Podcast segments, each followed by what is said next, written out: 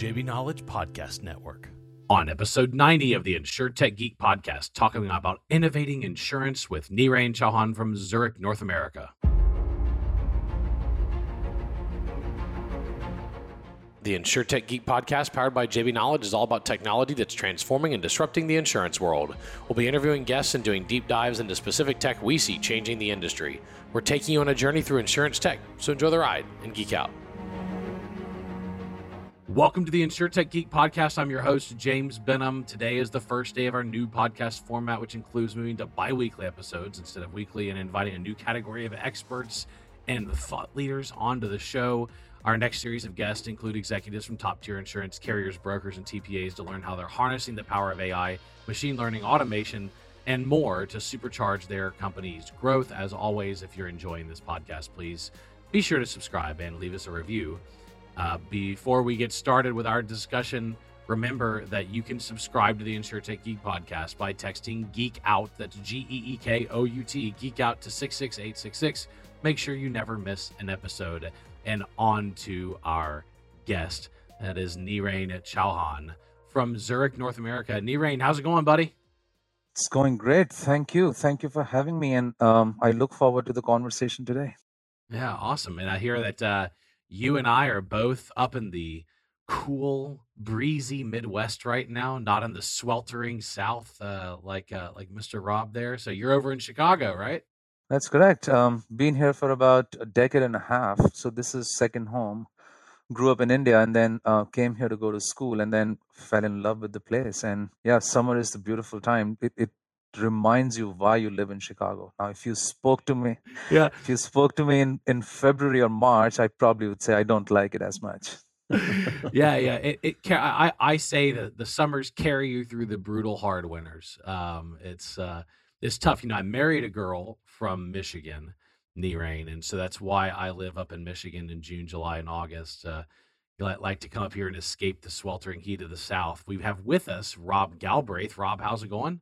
I am currently in the sweltering south uh, at home in the studio in uh, San Antonio, Texas, and uh, was talking to Nirain right before we uh, went on air about the number of hundred degree days, which have far surpassed anything we had last year. It's it's been a pretty brutal summer already. Uh, not looking Yeah. forward to the rest of it here. Yeah, it was uh, the last time it was this hot in Texas was 2011. Uh, that was the first year I started coming up to Michigan. I was escaping uh, 70 straight days of 100 plus temp- temperatures. And uh, rain. it's the winters that remind us why we endure the summers in Texas. It's the opposite. So, uh, uh, you know, the the only place where you don't have to do that for yourself is Southern California because it's 72 and sunny all the time That's right. but uh but but that's all good yeah so so Nirain, it's good to have you on um you did uh grow up in india uh you got your mba from the university of chicago from the booth school of business and then it looks like you stuck around uh the old chicago afterwards um when you were growing up in india uh what what is that you wanted to do as a kid That's a great question. I, I think um, uh, if you ask any kid in India, there is two things that, that kind of get people going there either the Bollywood movies or cricket. Yep. And I uh, indulged in both as a kid. Uh, but no, growing up, I, I think we um, grew up in uh, fairly modest circumstances. And my dad taught at a university for three decades. So education was really important. It was also the, the sure short way of you know coming out of those modest situations and building a life for yourself and, and the future generations.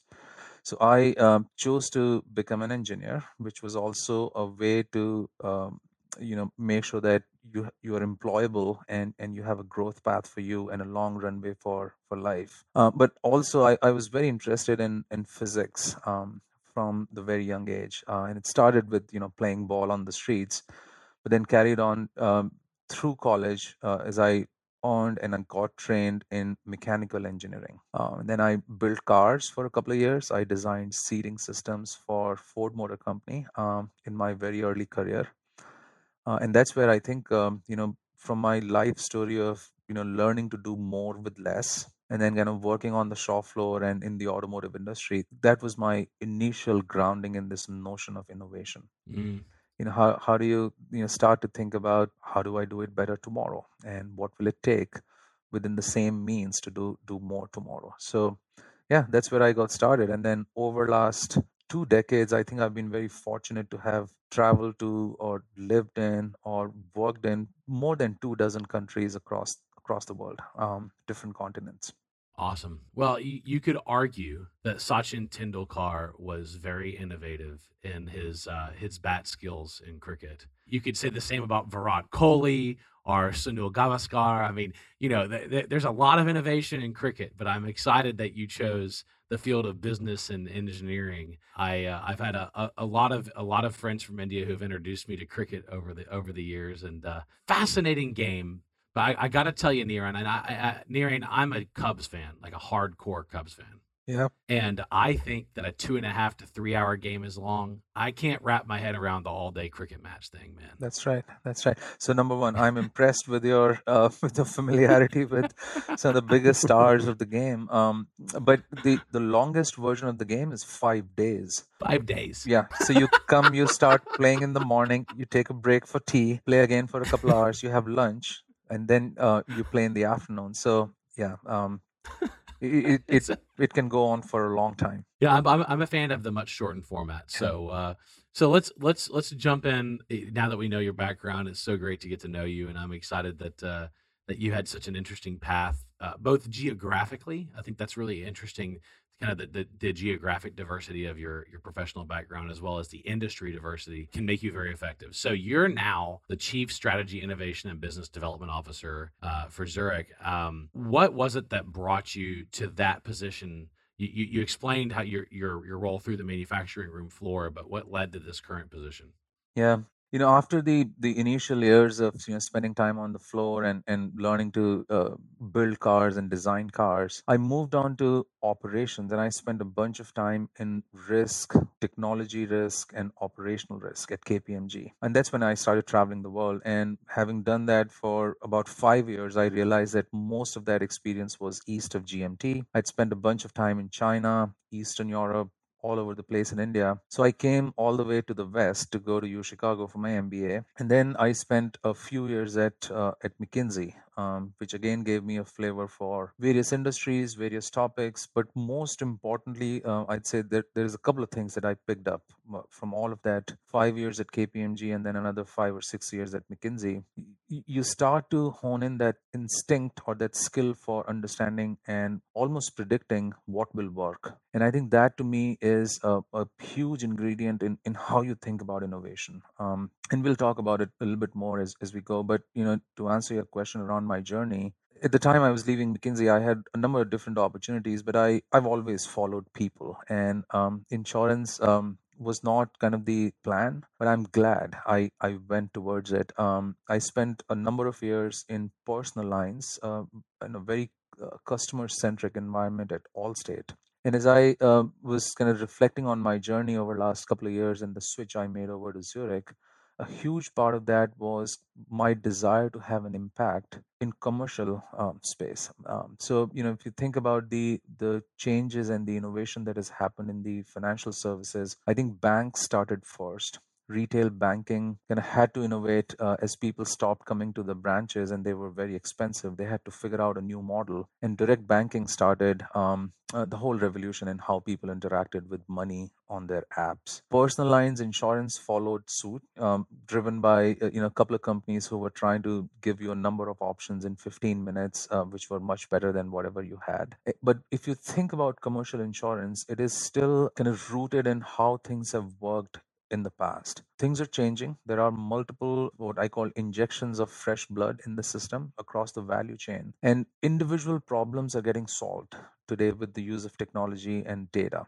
But across the value chain, there is still huge, huge scope for innovation and change that needs to happen. And and to me, I think the flavor of that change, uh, number one, is it has to be customer centric. Now, sometimes you'll hear from commercial uh, insurance industry that you know our customers are large companies and you know they they have different needs than individual customers. True, but at the same time, this notion of customer centricity is hugely important. Uh, in in my mind, that will drive and will lead to a bunch of changes in the overall value chain. The the other uh, kind of customer, in a way you could define it, is the broker population or the intermediaries through which you sell um, in commercial space. There is, in my personal opinion, there is a lot of duplication between what brokers are trying to do and what carriers are trying to do for the customer. So that is another huge opportunity um, for innovation or change in this industry. And as I reflected on some of the opportunities, I, I thought, how cool would it be for me to have been in the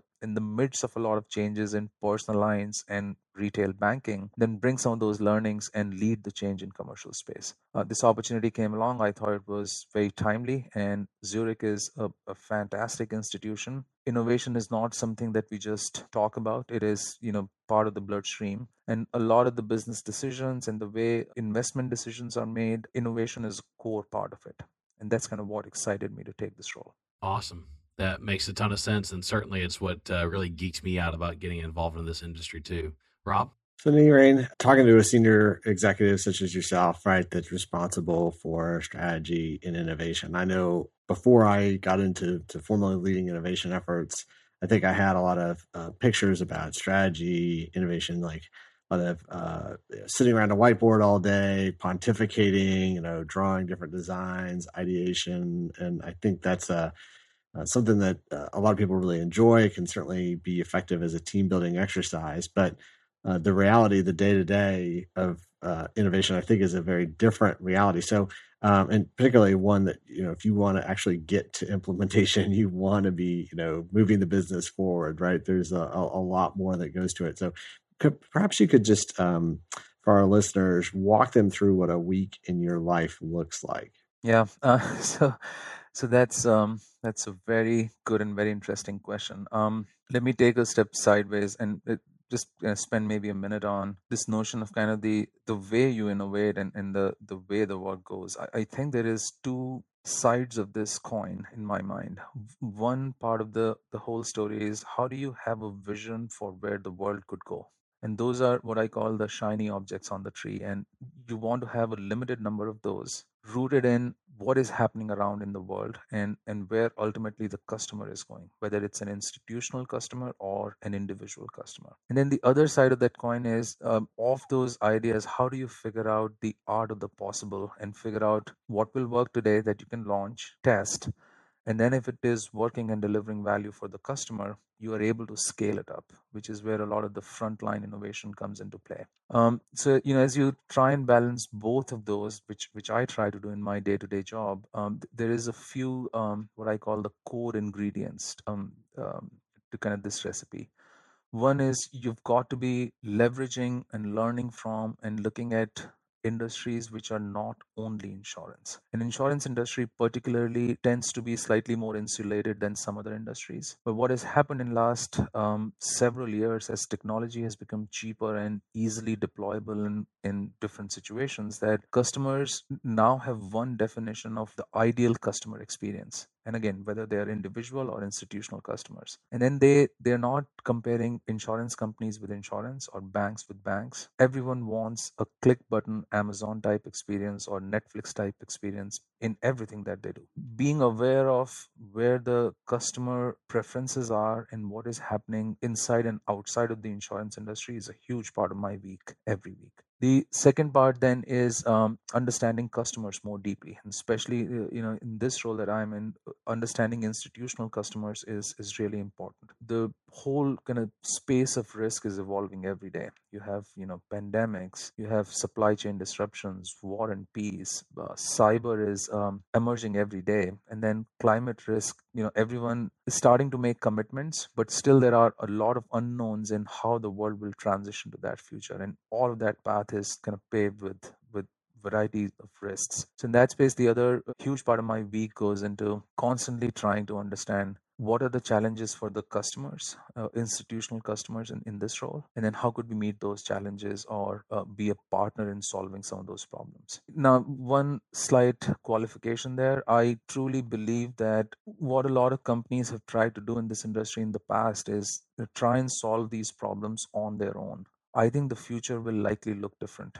So, uh, another big part of my week goes into understanding if I know a certain problem and if I'm talking to people to understand it better, who can I partner with to further define? And how do I understand where I don't need to reinvent the wheel versus where you need a fundamental solution to a certain problem? So, kind of developing that network, understanding the role of the whole ecosystem, and constantly searching for partnerships where you don't have to reinvent the wheel is another big part of my week. The third part of my week goes into ultimately, you know, all of these ideas. Um, if I go back to my the beginning of this um, this part of the conversation this these are the shiny objects. Now you have to think about the realities of the business and the bu leaders or people who are running the businesses. I spend a ton of time with them with their teams which helps me understand the opportunities and constraints. It helps me understand their own priority order in which they're trying to solve the problem. And across a very large and matrixed and complex organization like Zurich, it, it allows me to understand of the 30 things that are on the radar all the time,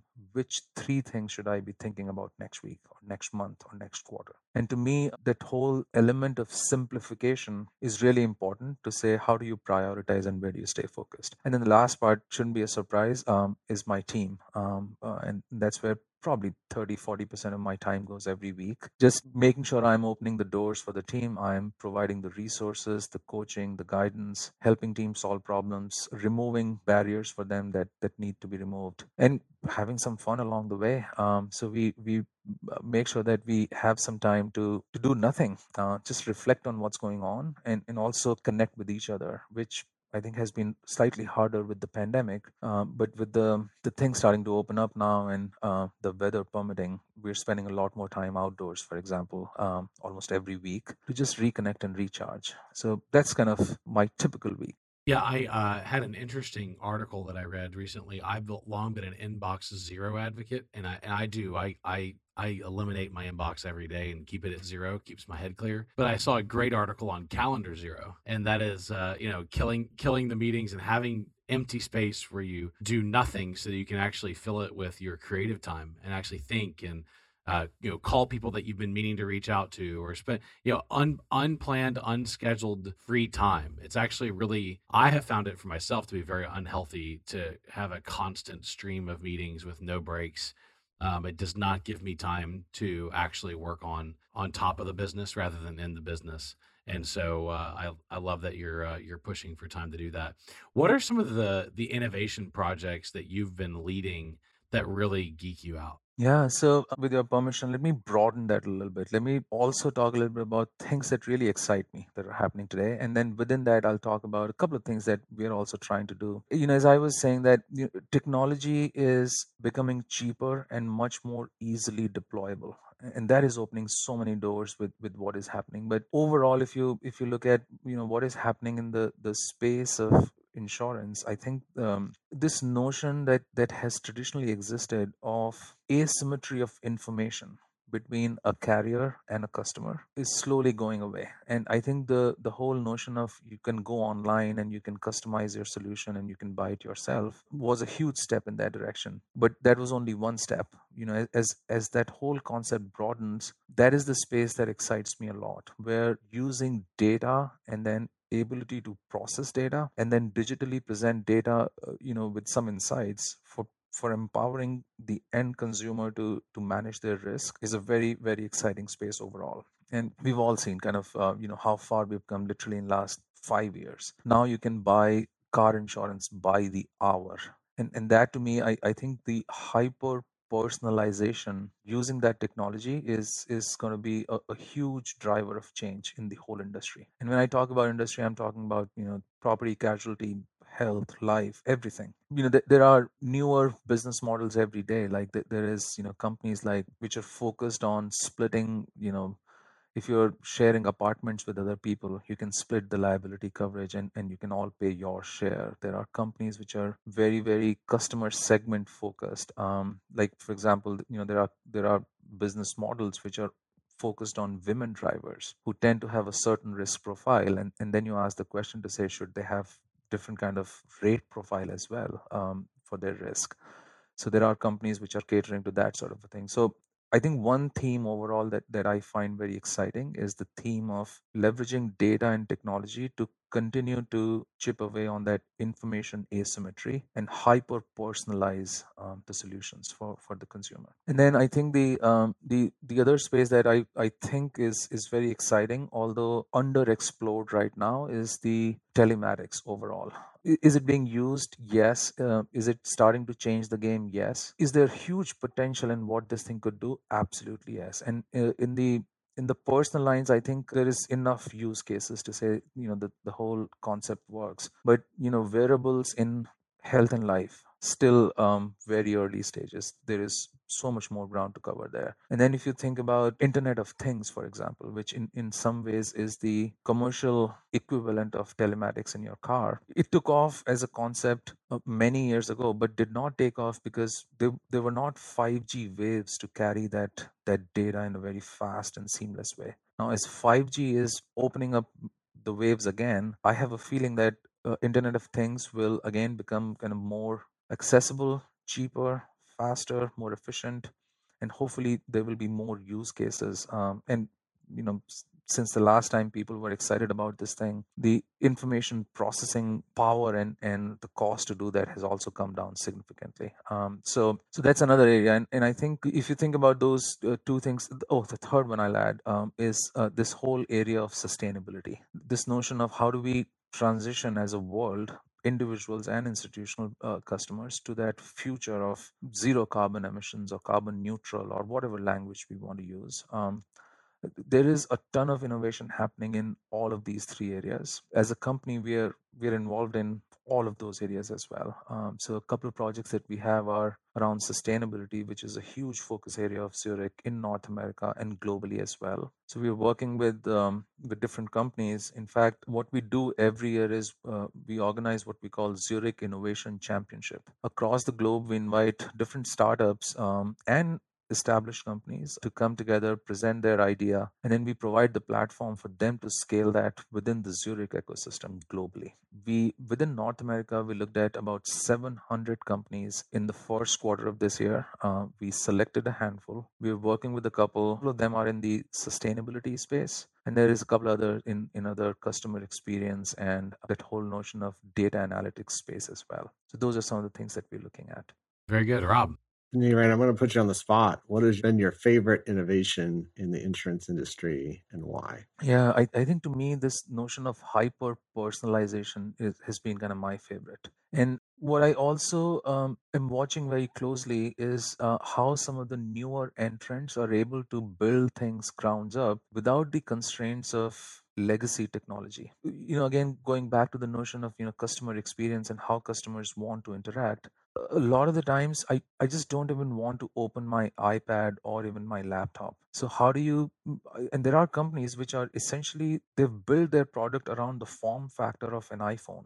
and everything is very very simple to execute and very very uh, easy to work with those types of things in that hyper personalization mode is kind of what I'm most excited about. You know, Go Girl is one of those business models I was talking about earlier. Um, Splitsurance is another one. Um, pay as you go, um, you know, pay by the mile, pay by the hour. Uh, Those are some of my uh, favorite innovations uh, uh, more recently, and I, I think the reason I like them is it, it it is kind of challenging that notion. Uh, it, it happens so often, and it is something that um, is a pet peeve for me when you go to meetings and people say, "Hey, this is what the customers want." And people have those you know pronouncements and they do some research i fundamentally believe that it is really hard to slice and dice customer population by demographics or other behavioral data and say this segment will always behave in a certain way so the companies or the solutions that are much more dynamic in nature, which weave the world around a customer to present different options and solutions to them, those are the exciting innovations to me. Um, again, retail banking has proven it before, so it, it's not like we are reinventing the wheel. But this notion of omni-channel,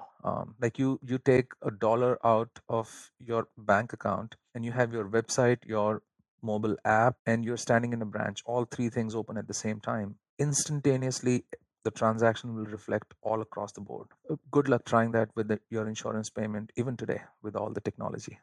Yeah. So those are the things that to me are um, really exciting, making it easy for people. And then uh, there's one more thing, you know, and you could almost say that that's kind of the future where I, I see uh, things probably will go, which is another um, very interesting area to me, is this convergence of health, wealth, and risk.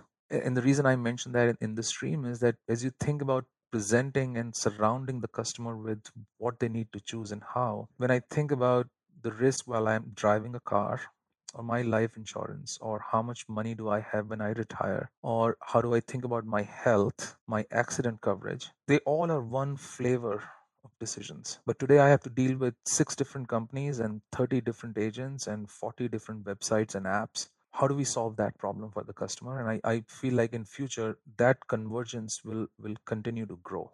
Yeah, that's great, great, uh, great thoughts, and thank you for that. Let's uh, let's wrap with this last uh, that last comment on. You've mentioned a lot of technologies that are now tech, right? Like you've you've talked about things that are actually available now, being done right now. So it's hard to say that's uh that's it, that's a great quote. I love uh, the future is now. It's just not evenly distributed. Like the future's here. It's just not evenly distributed.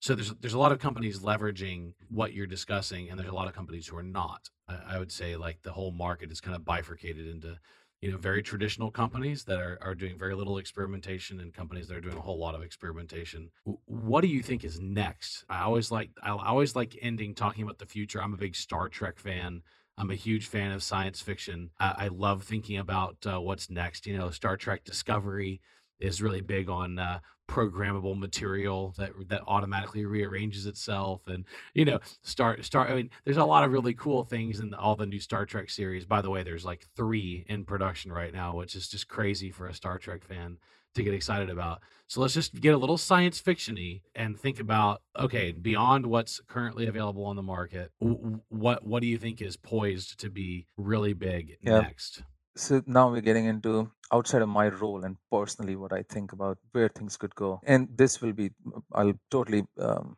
kind of follow your lead and make it science fictionally. So I, I don't know if it'll happen or not, but I, I have a feeling it, it might go that route. Uh, let me just build off of what you were saying and, and I'll use that framing to answer the question. So if you think about some of the, the new age insurance companies, uh, there is a couple of features to, to those companies that I, I see commonly. So number one, they're very, very customer centric. Number two, they're using latest technology unconstrained by the legacy systems that other uh, established incumbents have to deal with all day long. But number three, they, they also have a feature that um, a couple of features. Um, they are mostly single product companies and they're mostly direct to consumer.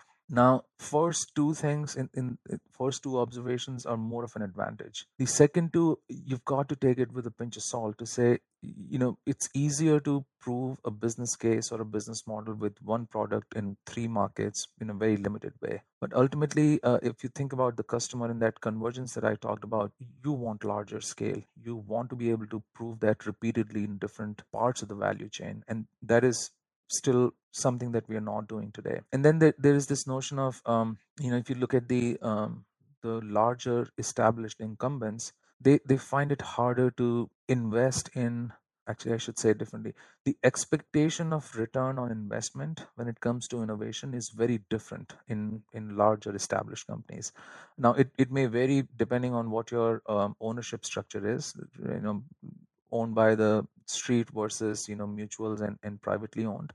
But broadly people work with the business plan for next year and the year after in sight and there is limited appetite to fail. Now the good thing going for those larger incumbents is the understanding of the market stronger financial stability relationships with the regulators uh, which is very important in this business. So ultimately to me I, I think the the the answer is how do we leverage this complementarity? And instead of thinking about you know you're in, eating into my share and i'm kind of going to take away your share how do we focus on customer to say the whole world institutional as well as individual customers are underprotected and the risk is changing every day? How do we collaborate to increase the size of the pie and everyone wins? And if a you can solve a problem better than I can. Let's shake hands and do it for the customer together. And in the science fiction way to kind of end it on that note from my end, I think that convergence that I talk about will be supported by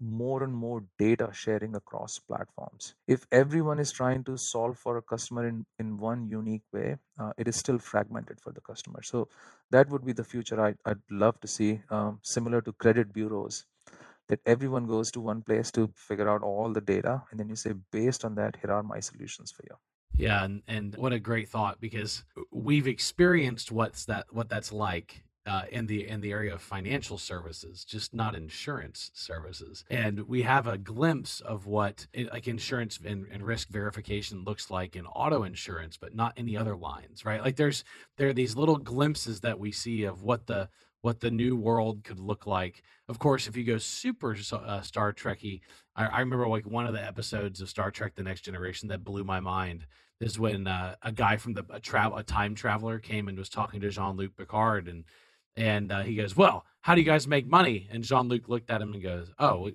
we stopped using money decades ago." You know centuries ago we don't we don't use money and, and it was it was so interesting like you know the accumulation of wealth ceased to be a, a driver in our society when everybody had plentiful access to everything it was it was it was fascinating because he was talking about you know he was really talking about molecular 3d printing and replicators and but it was it it it, it challenges some very fundamental premises of like what if we didn't in this case, let's let's put it in context that you put it.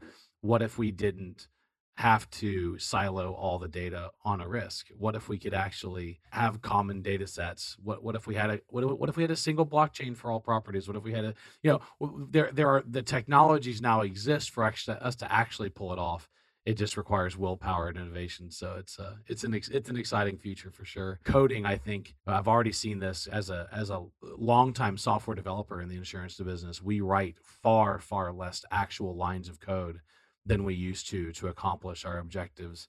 And I think we're moving to a world where we can execute um, technology projects uh, far faster than we ever have in the past. And so that's probably what geeks me out the most. Well, that's uh, that is our time today. Um, Rob, any closing comments? Yeah, just fantastic to have you on, Nirain, to, to hear your perspective. Um, you've got me really excited about kind of what the future holds. I know it can be a, a challenge. Uh, you know, I'm sure you have that experience of two steps forward, one step back. You know, you always kind of have your setbacks, or you have a lesson learned doesn't go quite the way that you thought as you're testing something out. But um, you know, you've got me fired up uh, about uh, where we're going and uh, what lies ahead. Absolutely. Um, no, thank you for the conversation. I I'm a hardcore optimist, and I am always a glass half full kind of a person. So honestly, things that don't work, um, it's so amazing that they fall off my radar pretty quickly. Now they can come back um, next month because now I'm thinking about it with a new flavor. But in general, I'm very very optimistic, uh, and I think um, there is a ton of good that is ahead of us in this space. Yeah, it's one of the most abundant times to be alive ever in human history. Uh, Peter Diamandis does a great job of laying out the case for abundance theory and why we should be excited about the present and the future and uh, what it holds for us. Uh, as as my uh, uh, as my daughter Noelle and I say, let's be an optimist, not be a pessimist. Let's look at the bright side. so that's uh, it's it's there's always a case for optimism. I think even in even in difficult times.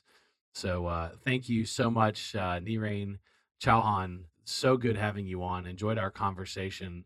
And uh, here's to you being the Rahul Dravid or uh, the uh, the Sunil Gavaskar of the uh, of InsurTech, right? Uh, you, you may have wanted to be a cricket star when you're you were young, but you're going to be a you're going to be an InsurTech star uh, of your own right. And so we we appreciate it. And remember, uh, Nirain, the largest cricket complex in the United States of America is 40 minutes from my house in in Northwest Houston, only a 45 minute drive from College Station. So if you ever want to see the United States' largest cricket complex, I welcome you to the uh, Houston, Texas area.